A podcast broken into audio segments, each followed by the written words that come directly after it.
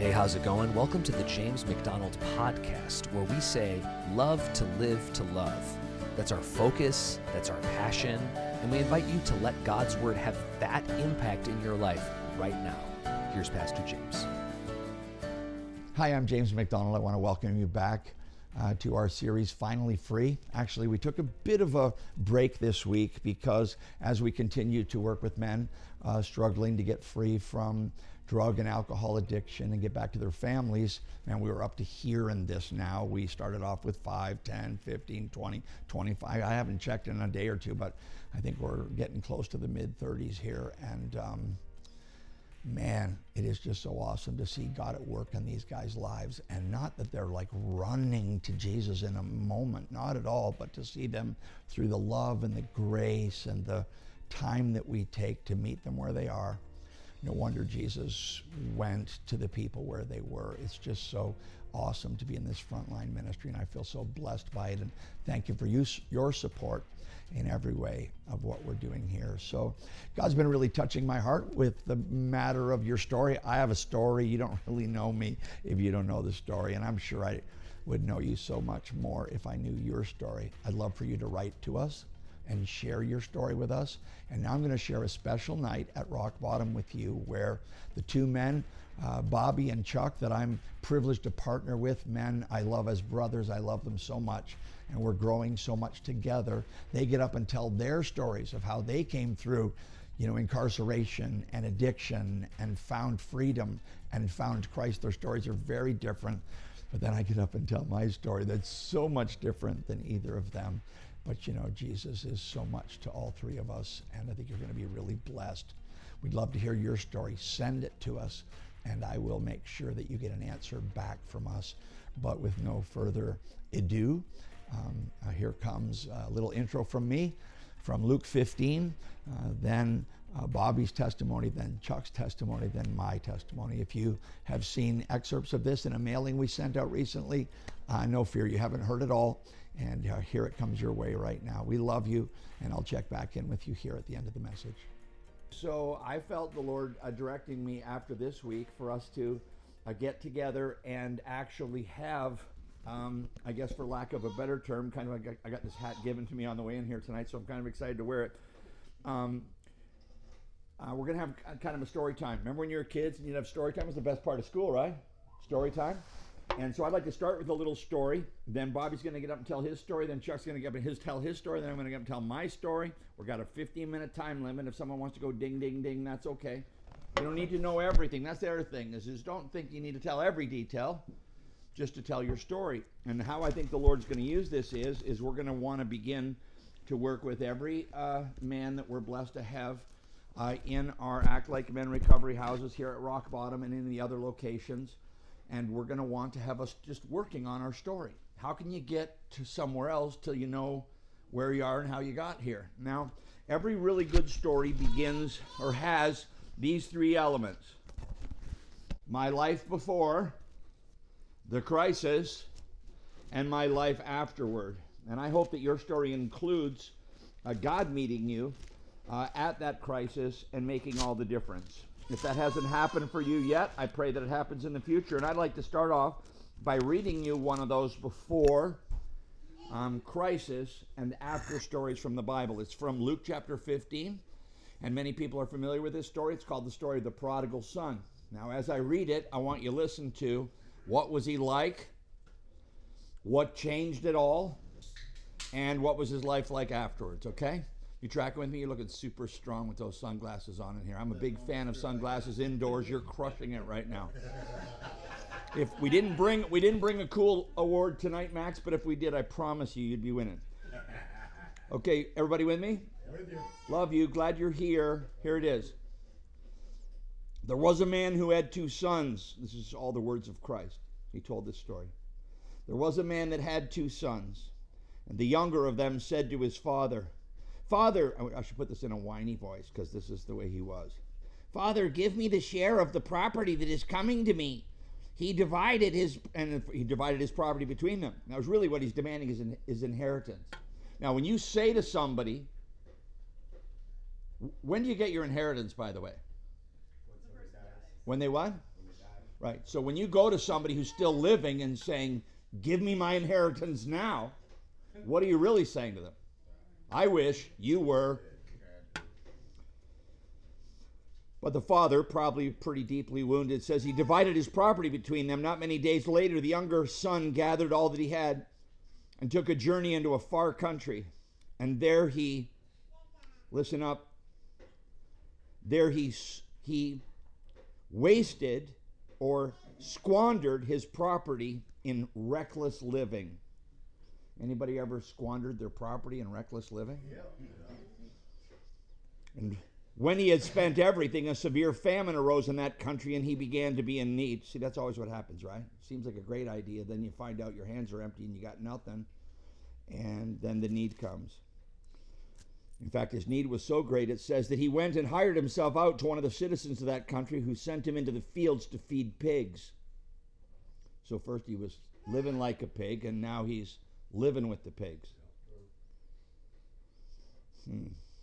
Living like a pig, living with the pigs. Isn't that how it goes? And he was longing to be fed with the pods that the pigs ate.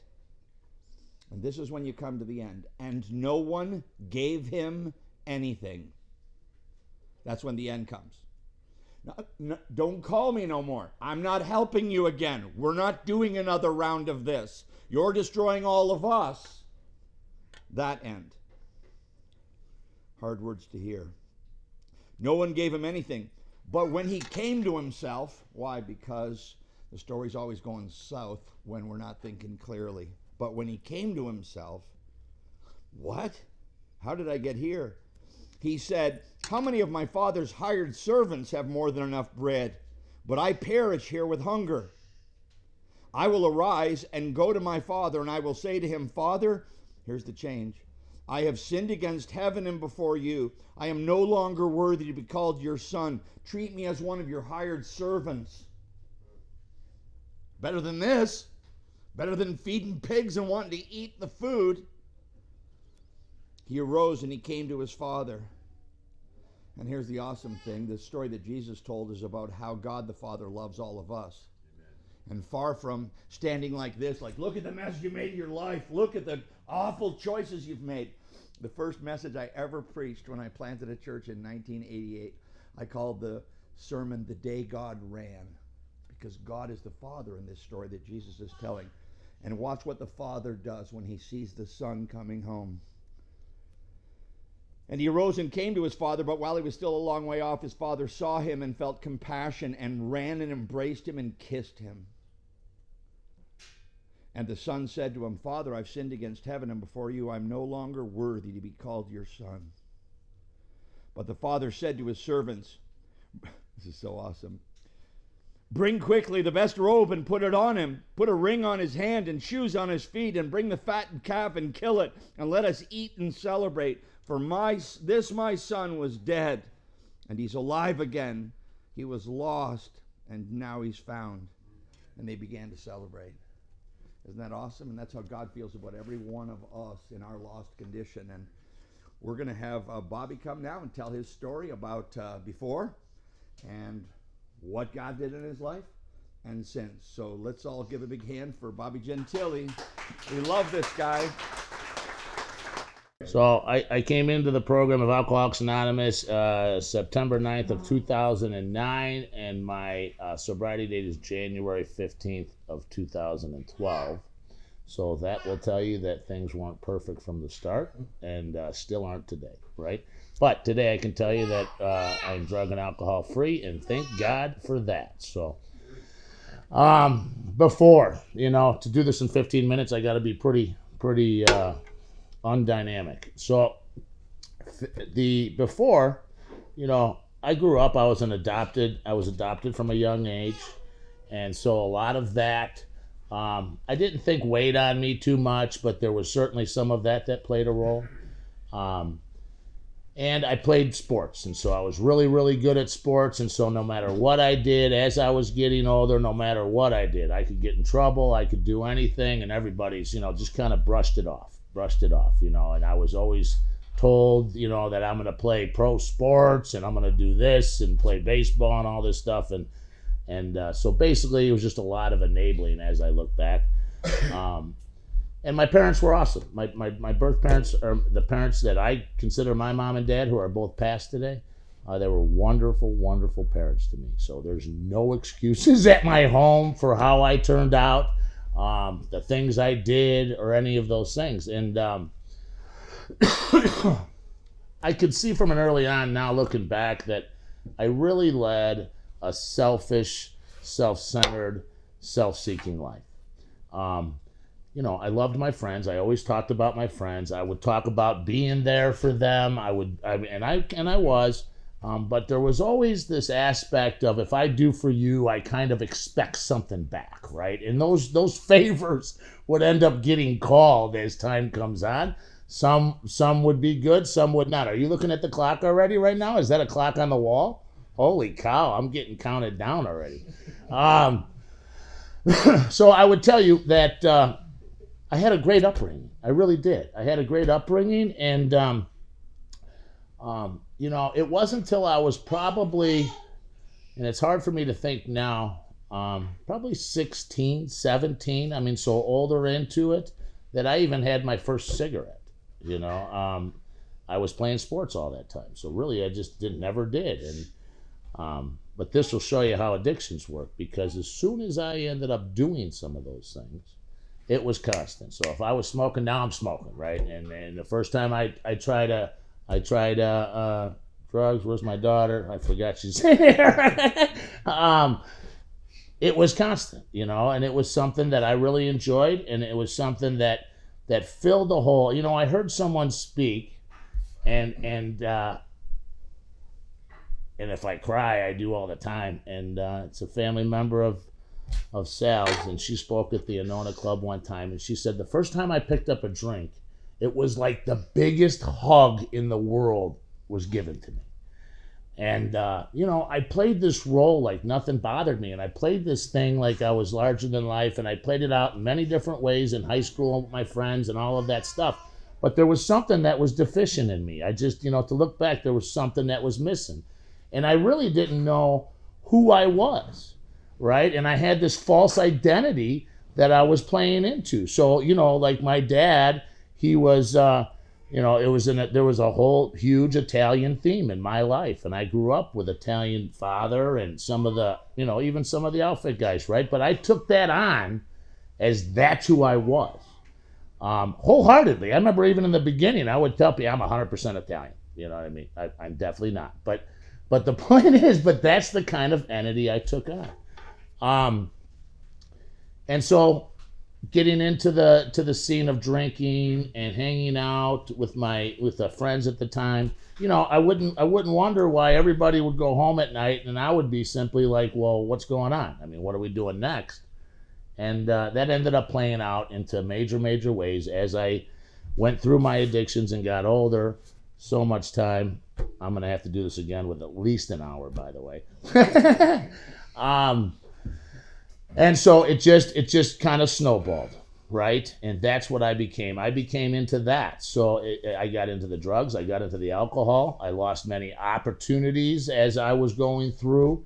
Um, i ended up in jail. I ended up in, in many many times you know i would get bonded out like this every single time. I mean they used to call me the godfather. So when i would get arrested my father would be at the police station before i could even get there and bonded me out and bonded me out. And that's just the way it was until it wasn't able to be done no more that way right? And even my lawyers and stuff would look at me and say simple things like you can't call me no more. I pulled every favor i can pull. Um, and things started to weigh down a little bit. So i ended up in prison a few times. Um, i ended up in jails many times. Um, and at that time it was almost like a badge of honor i guess you know? And it's like oh i can do this time standing on my head to look back, I don't even know why I said those things. It's like, okay, then go ahead. you know, um, what happened for me was real simple. I remember I was always big on respect, and uh, it was the last thing I was holding on to in my life was that um, I told all my friends, you know, I may not be around, I may be off doing this, but if you called me in the middle of the night, three in the morning, you know who's going to be there. I remember saying that to one of my best friends. You know who's going to be there. So the last thing I could hold on to because everything else was in shams. And uh, so I remember it was one night. I won't go into the whole story, but at the end of the night, he basically called me and says, "Bob, I need you to come over here." And I was three sheets to the wind. I had already screwed up the whole night between me and him, and he kind of just knew. And um, and he said, "I need you to come over here and watch my kids. I got to go to the hospital with my wife."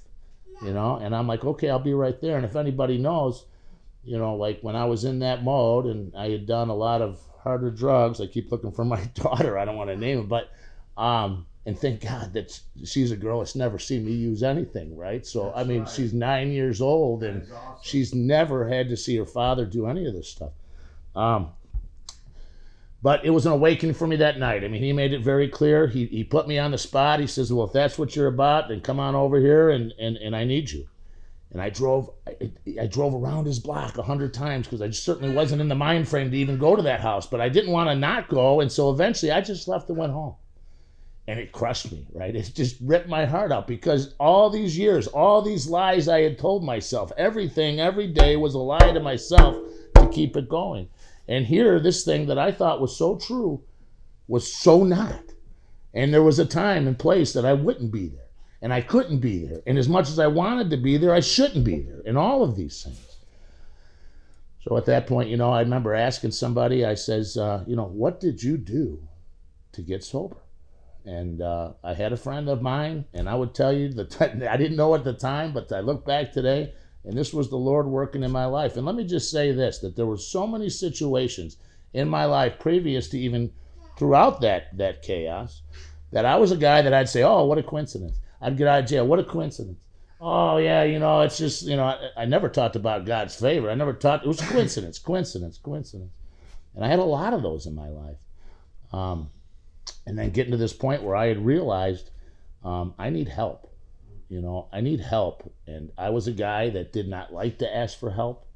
Um, I was the help, right? I lived my life that way. Some of the business, some of the things I did even for work, I thought I was helping others by, um, I needed help. And so he said, I, you know, go talk to, I forget her name now. I can't believe it, but at LSSI. And I went over there and I talked to her and she explained the mind of alcoholism, right? And how it works and the receptors and, Listen, I had been a drug addict for a long time. These were these were conversations that were beyond me, right? I mean, we had surface level things going on on a daily, and here she's blowing my mind with I might not be so different than another, and that this is how our brains work. And I says, well, you know, and, and at the end of it, I says, so what do I do now? She says, you just keep coming back. She says, you come here four times a day. They put me in intensive outpatient, and um, and I started my journey there. And so starting with God, you know, was in this program. And I had a relationship with God previously. My father would take us to church and stuff, but I was just, how fast could I get out of there? And at this point, you know, the AA was taking me through the steps and, um, and I was reading these and I didn't get it, you know. And, and I think the most important thing is like, you know, in step one, we admitted we were powerless over alcohol and that our lives had become unmanageable. And I remember my sponsor came to me and he said to me, he said, read this and come back and let's talk about it. And I read it for like a week or two and I just didn't get it. I did not understand it. There was no difference in my thinking. And I went back to him and I says, I just really don't get it. And I was kind of upset at this because I had now made a decision that I needed help. I knew I was reeling off. I mean, I was going to die at some point. There was no doubt. Um, and so I, I didn't want it to not make sense, but it just wasn't making sense. And uh, I brought it back to him, and he says, "Well, read it to me." And I says, "You know, I admitted I was powerless over alcohol and that my life had become unmanageable." And he says, "Well, aren't you stupid?" And I'm like, "What are you talking?" I'm taking everything offensively. You know, he's like, "What's that? What it says?" He says, "Read it back." He says, "How it's written out of the book." And you know, we admitted we were powerless. It was the we for the I, right? And it was the we and the hour in that in that line. And he goes, "Now go read it the way it's written." And then we'll talk about it. And I got in my car, and this was probably the first experience that I had with things that like my thinking doesn't work. And I get in my car and I'm like, okay, I'm gonna read it the way it's written. This is about as dumb as it gets. Like this ain't gonna make the difference. What kind of stupid? And I says, you know, we admitted we were power over alcohol, that our lives had become unmanageable. And I did that twice. Third time, something changed.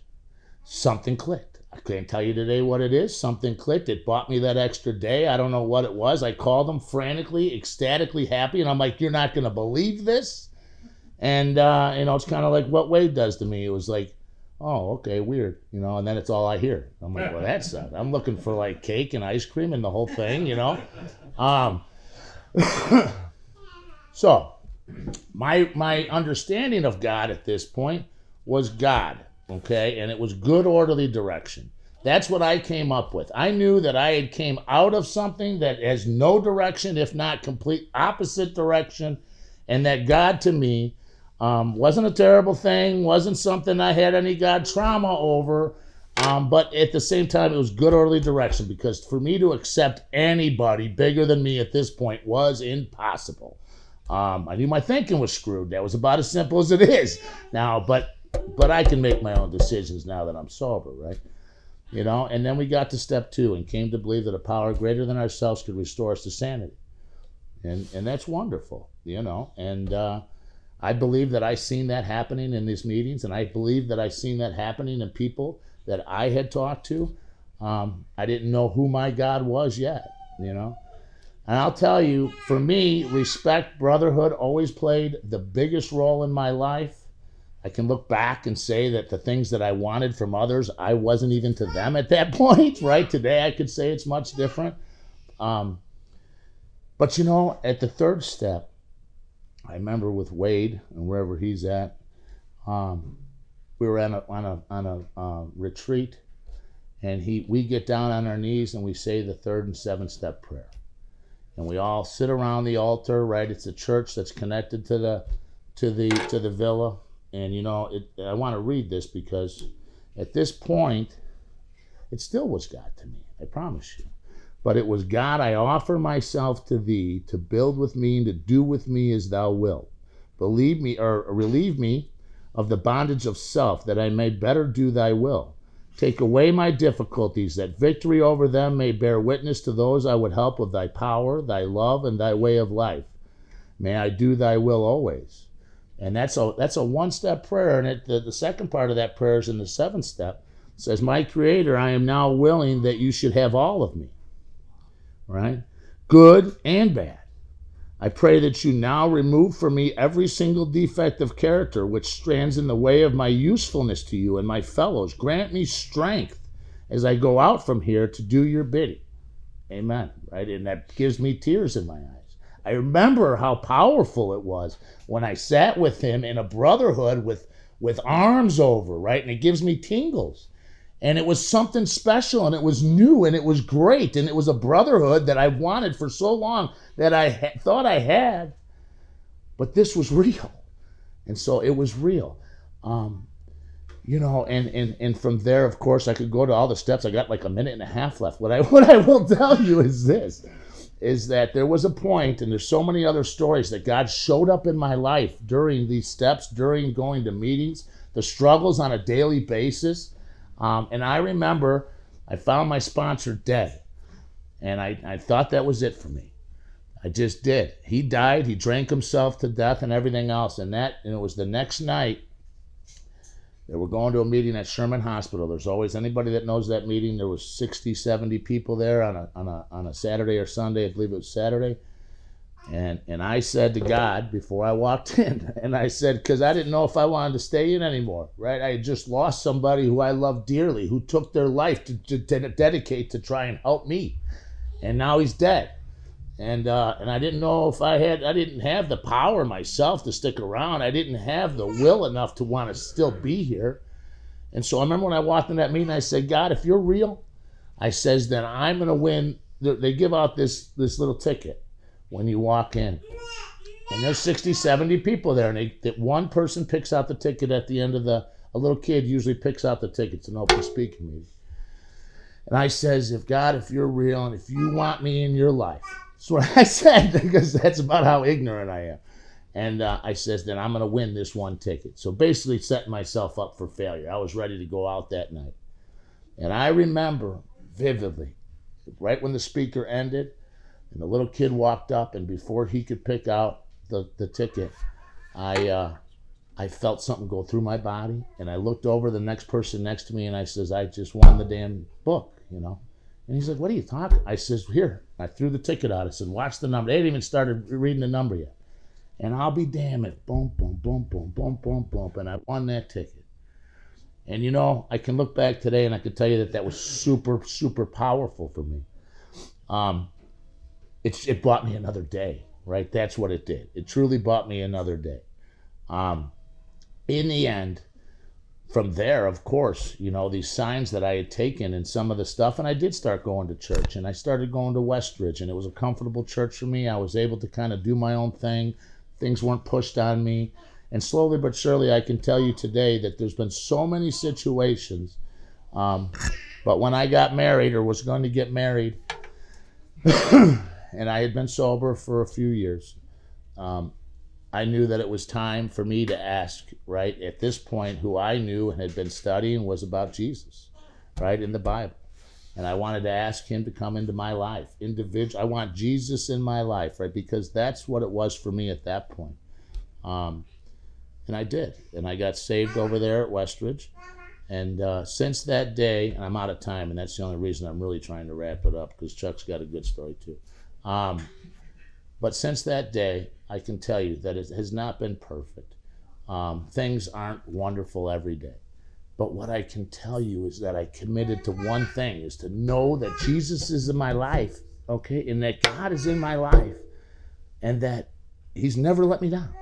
So out of this whole journey in sobriety and my little one driving me nuts and me struggling and me doing this and going through marriage, going through a divorce, going through some of the worst pain, the up the highest of highs that I promise you, I tell people that I would go to the top of the Sears Tower and scream it, right? That God is real and that He will be there with you and that He's been there with me and He's and He's held me up when I thought I was gonna fall, right? And the things that I worry about that are frivolous, that mean nothing, or the financial difficulties or this, it's constant that there's always just here, I can fight it for a week and then I stop fighting, and here's the answer, right? And, and I can fight for a week and watch 10 of the answers fly by me. Today, I can tell you that my life, and especially with here at rock bottom, and I think that's the most important. So, two more minutes and then I'm gone. And that's what I tell you. But from the time I walked on this property, it's been something different to me. The guys on this property enhanced this times 10. And everything that's happened on this property, right, has been been been messages from God, and it's been great. And this, to the simplicities of the things that we buy that fit perfect in a section that we didn't even plan to put them, um, and the way this has come together, the relationships that we've had, um, the growth that we've had. And I'm extremely grateful to be here. I don't want to take up too much time because I guess I'll just probably keep going. Um, but I am blessed today. You know, I do thank God. I do love Jesus. I have been saved. And I don't push that on my guys all the time because I know how it was for me. Right. I would have ran away, right? But what I can stand up here and tell you is that my story led down that route, right? And I do love Jesus today, right? You guys don't hear that a lot from me over there, right? But but the reality is not because I'm hiding it, because I don't want to I don't want to push somebody away that can find it all on their own because he's seeking us out. Let me promise you that.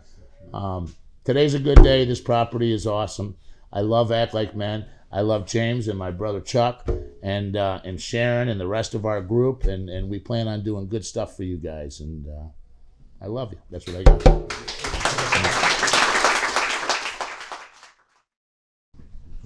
So I'm Chuck. We're covering addict, addict and alcoholic, but I do find my identity through Christ Jesus, and I say that would always say that because I didn't know who I was until I found Christ. All right, I didn't know that I was an alcoholic and I didn't know that I was an uh, addict. But let me tell you, so the way I grew up, totally different from Bobby. Uh, yeah, I had a mother and I had a father, but my father beat on me. My father taught me how to drink when I was six. I was getting high by the time I was seven. I was out there running the streets at eight and nine, and uh, I got in a lot of trouble. I broke the law a lot of times. I didn't listen to anybody. I listened to myself because I thought I was God. Okay, because I was raised that a man don't cry, that a man don't worry about stuff, that a man goes out there and takes what he wants. And it don't matter whether it's yours or mine. Most of the time it was yours. I would go in there and I would steal it from you. All right. I would take what I wanted. And that's the way I was raised. That's the way I did things. I just took what I wanted. And I lost a lot of friends. I lost a lot of relationships. I lost myself. I never knew who I was. I thought I knew who I was, but I didn't know who I was. And then I went and I had a little stint. When I was 15 years old, I was with another guy, and uh, we decided that we were going to rob this taxi cab driver. And we went up to rob him. He went to get a gun. I ended up stabbing him. I ended up running. So I did what they call a BI special in Okeechobee Boy Okeechobee Boys School in uh, Okeechobee, Florida. And I did a BI special, which is a year and a half. All right, and that was the start of the very turn because I was a gladiator school. And I'm going to tell you, it was the worst time that I ever did. The worst time. Now, I did a lot more time after that, but that was by far the worst time. We had riots there every day. I saw young men getting stabbed every day. I saw men getting killed every day, young boys, because we were just boys. We thought we was men, but I seen a lot there. When I got out of there, you know, I did a little message. I did a little stint in the Marine Corps. I ended up getting kicked out of the Marine Corps because you know I they can't tell me what to do, and I ended up punching one of my COs, and that put me out. On um, came out of the Corps. Now I'm better. You know, I made it through basic training. They taught they they broke you they break you down and they mold you into the way they want you to be, and. uh so when I came out of there, even though I got kicked out, I had an S on my chest. I was even badder. I thought I was badder than I ever was before. I learned how to do things, and um, I went right back to. I was right there, still drinking. I found my, with my first marriage. You know, I got her pregnant, and what does a Southern boy do? Southern boy says, you know what, you got to marry her because you knocked her up. That ain't that way today, but that's the way it was back in my day. And uh, so I married her, didn't love her, thought I loved her. I married her because I got her pregnant, thought it was going to work out. And then she had another child, but I was out there running, rolling. I was not a good father to my children, not at all, because I was selfish. I was selfish. I was chasing the drugs. I was chasing the women. My kids didn't come first to me. My wife didn't come first to me. What came first to me was my selfishness. Me, me, me. It was all about Chuck. It was all about getting high. It was about going out and drinking. It was about who I could talk to today and who I couldn't talk to tomorrow. What could I, how could I make the next big buck? I have an older brother and I have a younger brother, and they're both dead today. My older brother died from cancer. My younger brother died from the disease. And as a lot of you guys know, my son just died from this very same disease. And it killed me when my son died. I could not make up to him what I took from him and I took me away from him. I didn't know who I was. I did try. I tried hard. It just didn't work. But I realized he was an addiction, and he was so angry at me no matter what I did, or how I my life changed, and he saw my life change. It didn't matter. But I know he's in heaven because he did find the Lord. He might not have been walking with Christ, but he did find Jesus. And once we're saved, we receive salvation. That salvation doesn't go away. We might not be in the same part of heaven, but that salvation don't go away. Growing up, I lived in fear. So my stepdad was very, my real father's Cherokee Indian, so I'm Cherokee Indian. My real father was an alcoholic as well.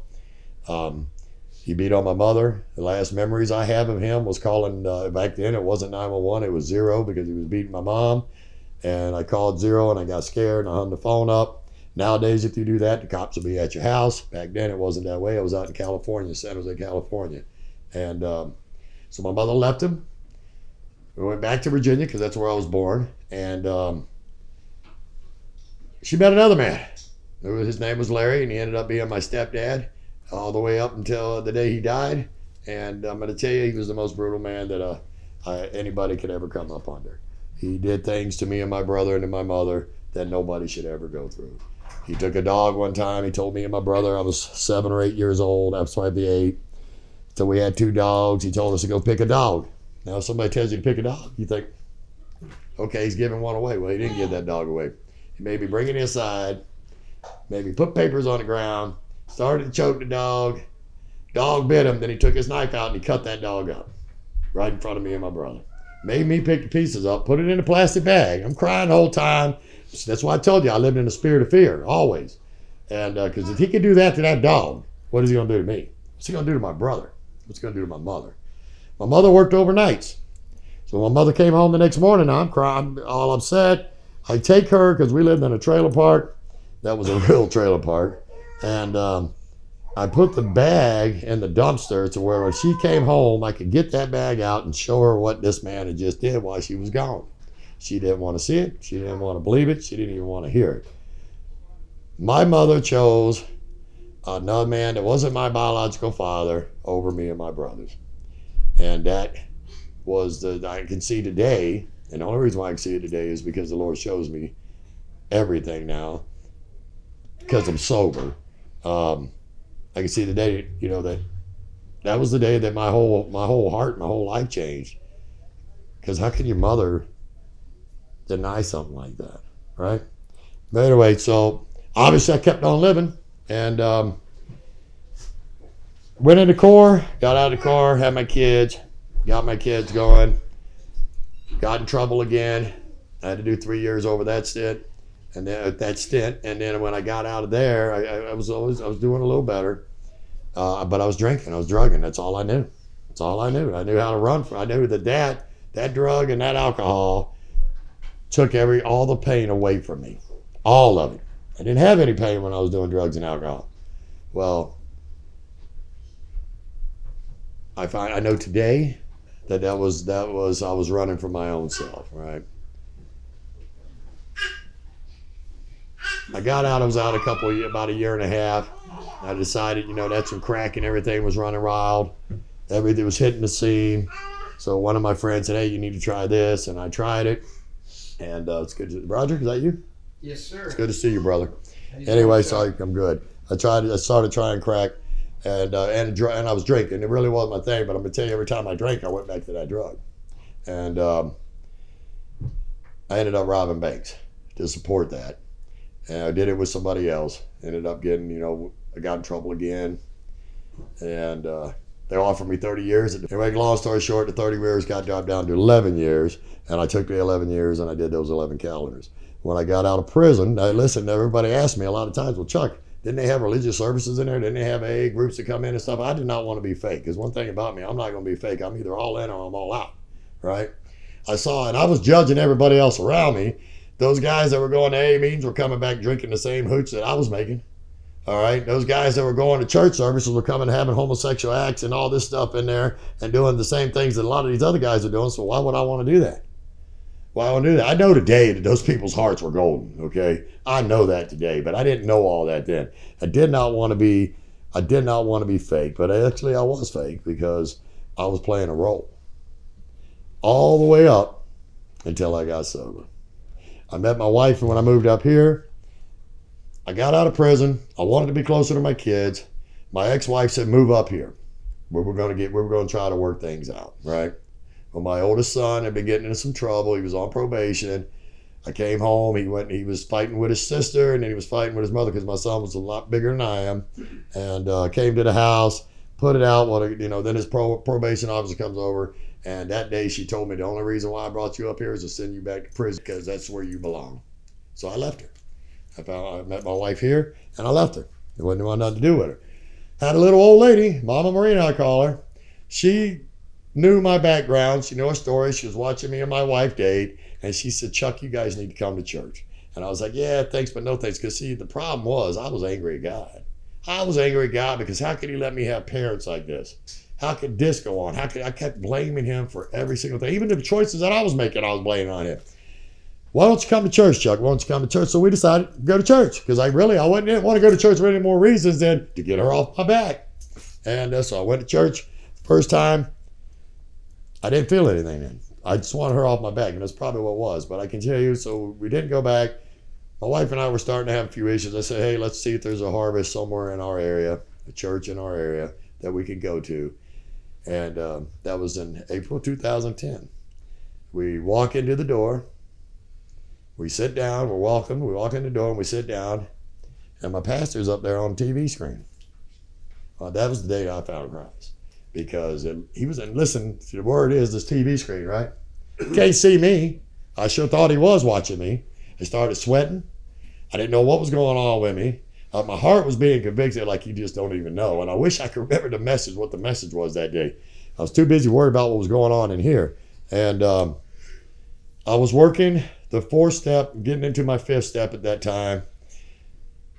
they had a party at the pastor's house. So I had asked to do my fifth step with one of the pastors, right? And uh, he didn't know it at that time what he was doing, but you know, I had prayed that day, but I just wanted to solidify, you know, where I was going. That that day, I accepted Christ Jesus, my Lord and Savior. I surrendered. I surrendered it all. I was crying like a baby. Everything was coming out of me, and um, I fell on my knees. I'm yours, God. I, I was so humble because I was so angry at him. And all that anger went away. All the pain that I was feeling inside was starting to move away. And I became a new man. Second Corinthians 5.17 says, Therefore, if any man come, come to Christ Jesus, he behold, he's become a new creature, a new creation. The old man has passed away and all things become new. Right? So I'm baffled. Okay, now how does this become new? I can tell you how it becomes new. You guys that come to Bible study, I got, you hear me all the time. What do we do? We build a firm foundation, right? We discipline ourselves and we get into the Word and we listen and we pray and we trust in Jesus. And I started doing all that. I came to Christ just like I came into these rooms. I shut up and I listened. If they asked me to do something, I didn't even ask questions. I just went and did it. That's where I found my identity. That's who I am today. There's nothing more joy that brings joy to my heart than seeing my granddaughter who's following in my steps, who's preaching the Word of God. You know, it I, that is who I am. God has laid it upon my heart to help other people, to help other men that are suffering and have been through the same things that I've been through, right? And I help men that had never even seen a bad day in their life. I would have never thought that would have been possible in a thousand years, but it's true. I get into the Word, and I believe in the Word. I told my guys at work the other day, I've been with Jewel-Osco for 20, almost 23 years now. And I was having a meeting and I told them, I said, listen, fellas, I got three Bibles that I follow in my life at this time. The one Bible I'll always follow to the rest of my life, to the day the Lord calls me home. And then I'm worshiping and praising Him and hanging out. It's going to be awesome. But I follow the Holy Bible. If it's in the Holy Bible and it's true, it's always true. It is the Word of God. I'm going to follow that. If the guy says it, it's good enough for me. And I told these guys, because I was having a meeting with them, and I said, there's two more Bibles that, while I'm at work that I have to follow. There's a policy procedure and a contract. As long as I'm doing those, I'm not doing anybody any wrong. All right? Those men at my job, when COVID started, so a lot of you guys, you know, there's a lot of HR stuff that goes back and forth. There's time where I can't, I can't come right out and ask a brother that I see that it's on my job that's suffering if I can pray with him. So I have to figure a way out around it, right? Uh, COVID came around, I was outside in a prayer group with all these guys that knew who Chuck Blanton was. They all came, God drawed them there. Everybody was scared, but we found hope, we found relief through Christ Jesus every day. That's where I find my strength from. Philippians 4:13 says, I can do all things through Christ Jesus. Now, when I first read that verse, I got, okay, well, what is it that strengthens me? I didn't know what strengthens me. Was it my wife? Was it that? No, the Word of God strengthens me. And as long as I follow the Word of God and I practice the principles of the A steps through Christ Jesus, I put Christ leads me to follow the steps, which leads me to be the best man that I can be through Christ. I can't say anything more than that because I know that I find my identity through Christ. That is who I love. And Christ loved me back. I didn't know that before but he does love me back. I can look back today. He's opened my eyes so much to so many things that I can see where he was working in my life with all the bad that I was doing. Because I shouldn't be here today. I should be dead multiple times over and over and over again. I should not be here. And I ask God, I pray about that at times. And then you guys know what happened to me in July. And I'm still here. God has a purpose. He wants a relationship with every one of us. We have a loving Father that wants a relationship with his creation. He created all of us in his image. And I don't care what our color of our skin is. I don't care what the color of our hair is. I don't care if we're tall, small, fat, short, whatever. God created us in his image. We're his children. How much greater is he going to take care of us? When you can look out at the deer, and I like to hunt deer and eat deer, but you can look out at the deer, the birds, trees, and his creation that's all around us. He takes care of that. But he didn't create them, all that in his image, but he created us in his image. So know that and understand that Jesus Christ loves you. He is the way, the truth, and life, and there's no other way into the kingdom of heaven except through him. When I really believe that uh, by working these 12 steps, it led me to open my heart up. And that's how I found Christ. I received the gift of salvation. I used to thump my chest. Look at me, boy. I received Christ on this day. Yeah, I'm reading the book of Ephesians. Remember what I just said? Build a firm foundation. Read the Word of God. Come to Him in prayer. Surround yourself in a community of fellow believers. People that are just like you, that have the same goals, right? And uh, He's going to show you the way. I believe that with all my heart. It's done time and time and time again. This is the reason why I do the things that I do today. Somebody asked me one day, Well, Chuck, why do you do this stuff? What if I was that one guy? What if Christ died for everybody else's sin? I said, Yeah, Chuck, not you. What if that would have happened? It didn't, thank God. But what that's that's my way of saying this is the reason why I do the things I do. Christ didn't have to die for me. I was not worthy of it. I'm still not worthy of it today. But yet he did. He said that I am his son and I have a father now that's not going to have me drinking. It's not going to have me drugging. It's not going to have me being the violent man that I used to be. But believe this just because I love the Lord doesn't mean I won't protect my family. I don't ever want to have to go back to being the man that I used to be and through Christ Jesus and practicing these 12 steps and living a clean and sober life, I never have to. That is the promises. That is the promises. But God had mercy on a wretched sinner such as I am. He loves every one of us in this room. And if you don't have a relationship with Christ, open your hearts up. Allow Him to come in and watch how your life changes. You guys hear me say about what? Reading the book of Proverbs. I challenge the guys all the time. The book of Proverbs got 31. Read one each day for the month.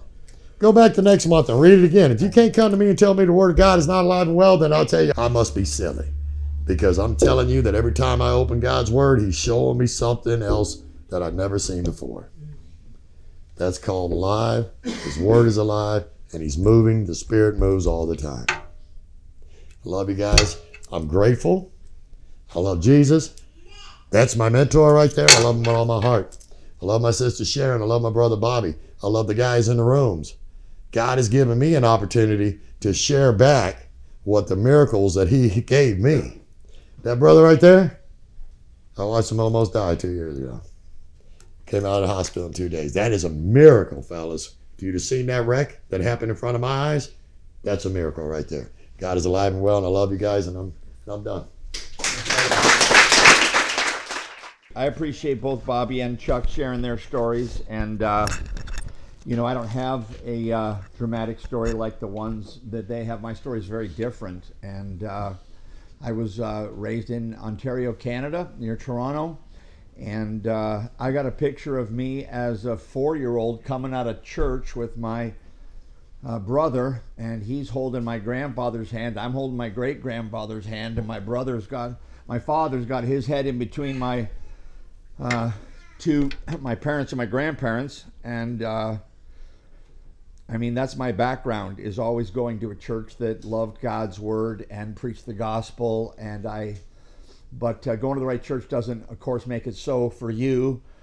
And um, I remember in February of 1967, so most of you were not even on planet Earth at that time, but I was at a church on a Sunday night, and I remember hearing the good news that Christ died for our sins, and if we would believe in Him, we could be forgiven, have a clean slate, just a clean slate, and God would help us start over.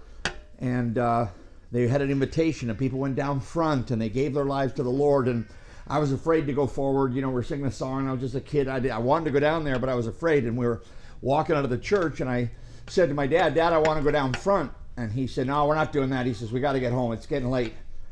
And uh, I was so I sat in the back seat in a final display of depravity, and I was so you know upset that he wouldn't even want me to do this. What do you bring me to this church for if you don't even want me to give my heart to Christ? And so we got home and I can remember going into my bedroom and taking off my special Sunday clothes you're supposed to always hang them up. I just threw them on the floor in my closet in anger and put my pajamas on and stomped out into the kitchen where my mom and dad were drying the dishes and I said, "Why don't you want me to to be saved?" And they just looked like, "What?" Well, of course, later I figured that my dad just thought I wanted to go run around the church like I always did. He didn't really understand what was going on inside me, but I'll never forget my mother taking. I've always had a red Bible because my mother had a Bible just like this, the same color. And she took me into her room, and I could see her hands right now. She's been with the Lord since 2010, but she opened the Bible and she um, shared with me the plan of salvation, how we can turn from our sins and embrace Christ by faith for our forgiveness. And I prayed that prayer with her and gave my life to Christ. I was, uh, as I said, seven years old, and um, I mean, I can still take you to the exact place where all of that happened. But you know, I'm not uh, a child anymore. And looking back, I've said now for years that that was when um, I took hold of the Lord, but uh, I didn't give the Lord control of my life. He, I, I wouldn't let him. He, he took hold of me, but I didn't really take hold of him and I was I was a pretty bad kid in high school. I was failing most of my courses, and I mean I can remember in high school I didn't really want to follow the Lord, and I smoked pot every day. Like I mean every day, every day, every day, every day. I can remember taking a biology test where we were supposed to draw and label the parts of a flower. And I drew like a stem and sort of a daisy with a happy face, which wasn't what they were looking for and you know, and then I put eyes and nose and mouth, and just sat there and laughed about that because I was so high. And then there was the next question was, what is a node, which is that little green part when a stem is starting to reach out. And I wrote down, I don't node. and then I laughed about that for about 45 minutes and turned my paper in. And that's the kind of high school student that I was. I mean, the idea of me having my doctorate back then, let me just tell you something, that would have been the biggest laugh of the day. But when I was about 17 years old, a new youth pastor uh, with the name of Marvin, of all people, but he was a loving man. He came to our church and he just started investing in me and just he didn't care if I was there, didn't didn't treat me like I had to get somewhere, just started loving me and caring for me and ministering to me and hey, I'm going to go visit some kids after school. Do you want to go with me? And I was like, "Well, I'd do anything to hang around this guy." And then, then we'd be out there and we'd be meeting with a kid, and the kid would tell some story that was breaking his heart or some awful thing that he was going through. And I'd be so convicted because I was so rebellious against God, but I, I didn't have any of those problems. And so then he'd say to me, well, you, you, when we get to the end of the meeting today, you got to be the one to pray for him. I was like, I don't I can't pray for nobody. I, I mean, I remember I thought it was so weird when people said, God bless you. I literally thought that that was lunatic. God bless you. It's like, what, who freaking does, who says stuff like that? And I was like, I didn't want to be a pastor. I didn't want to be that guy. But he just got me serving the Lord. And it's quite a long story, but eventually he uh, challenged me. And there were the, the different churches in the area used to have competitions, you know, playing the trumpet or um, telling a children's story. And one of the competitions they had was a preaching contest. And you had to have a little 10 minute sermon. And I mean, the first year I didn't even go in it because you had to cut your hair. And it's hard to believe now, but back then I had so. Anybody remember when they had a lot of hair? And I, I had so much back then, and so I said, I'm not going in that. That's stupid. Cut your hair. That's the dumbest thing. And by the time the next year came around, I think the styles were changing more or something. I don't know what it was exactly, but I just decided, okay, well, I was going to do it. I just I thought it was kind of on a dare, you know. So I made up this little 10 minute sermon from the Bible, and uh, I won this competition with all these kids. Nobody could believe it. And then my pastor had me preach it in the church, and then I, I went to another kind of North American competition and, and did very well. And it's just like I could see God was using me to do this. I've never had the feeling before. If you've never had the feeling before, like Chuck referenced it and Bobby referenced it, to see God start to use your life.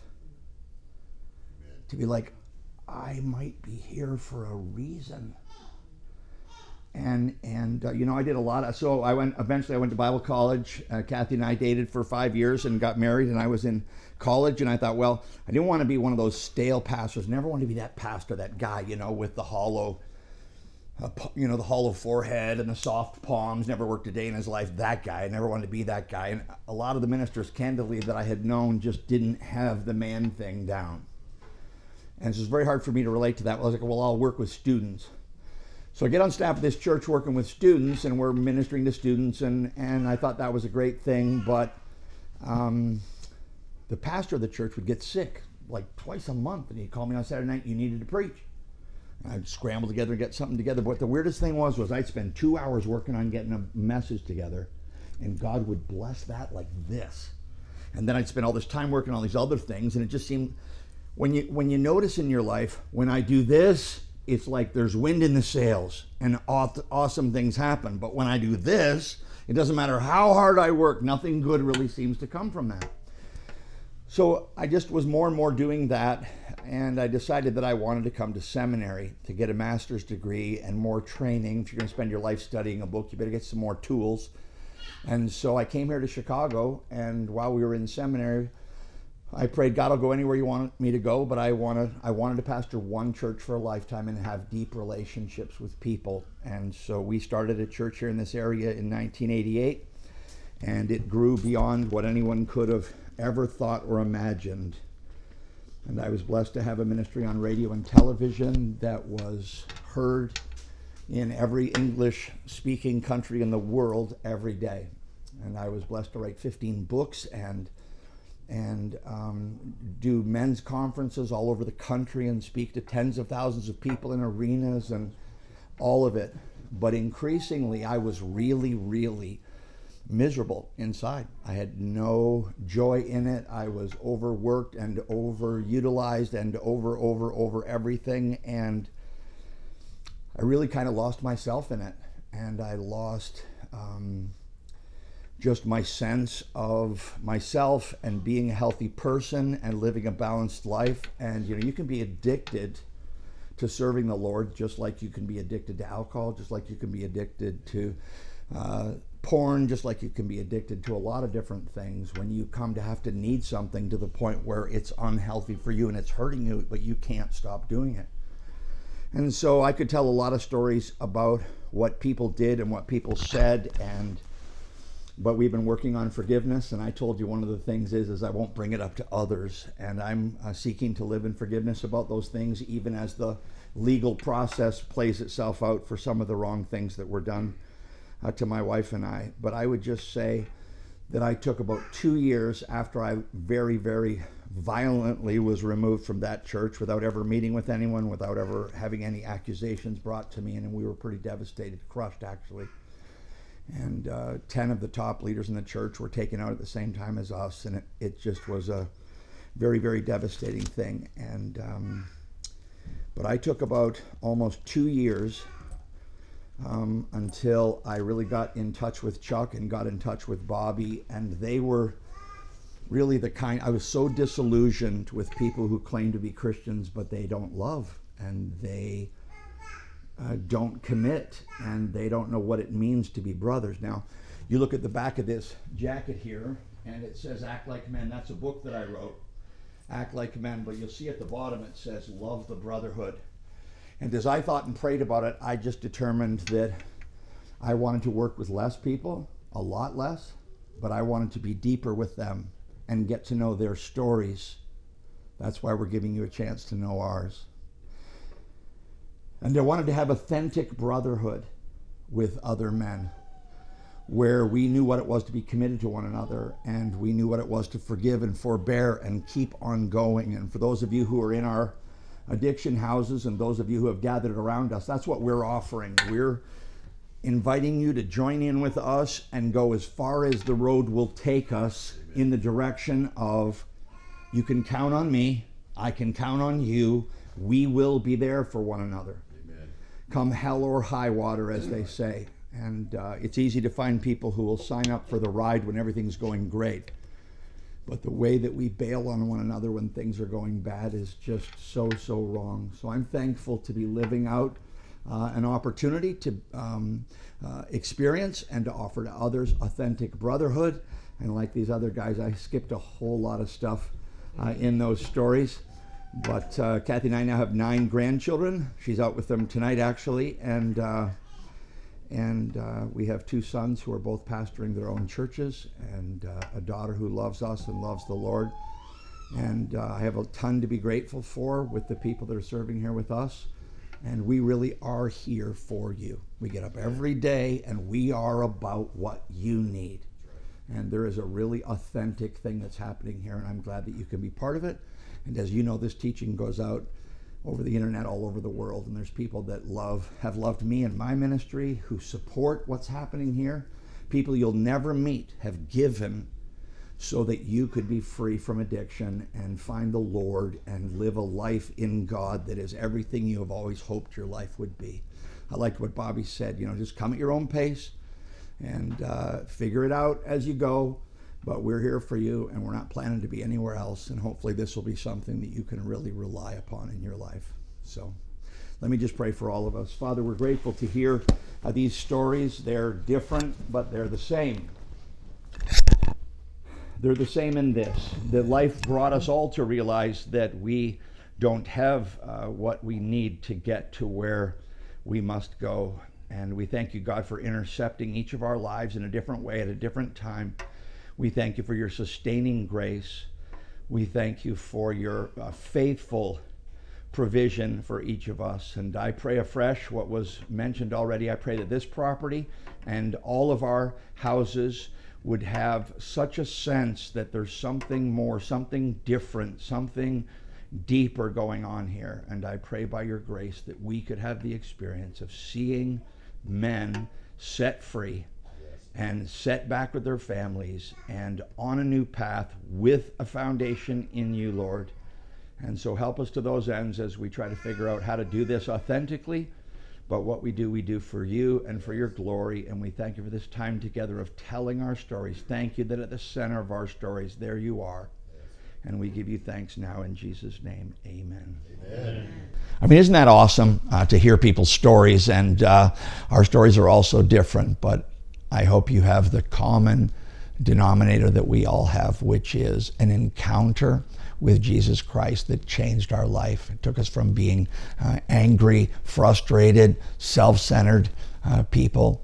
And more and more, as, as Chuck, I think, quoted the scripture, if anyone is, is in Christ, they're a new creation. The old is passing away, the new is coming.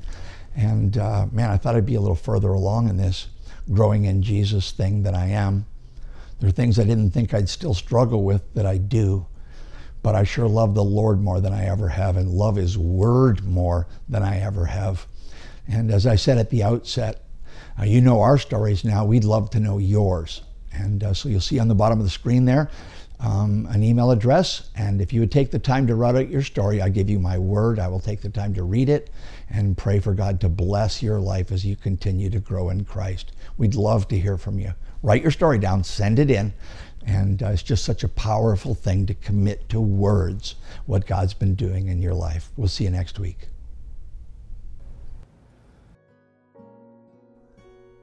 So I hope that you've been really encouraged today through this clear teaching from God's Word. I just want to thank you from the whole team for listening to the James MacDonald podcast, where the learning is for loving, loving God, and for loving others, more and more until we see Him face to face. Thank you for standing with us. Your prayerful support is our lifeline to continue this gospel partnership, and it makes podcasts like these possible. If you're not part of a vibrant, life giving gospel church, check out this new alternative. It's called the Home Church Network. You can get it at homechurchnetwork.global. Uh, all the ministry information, Bible teaching, and, and resources are there, and also at jamesmacdonaldministries.org. Hey, thank you again for listening.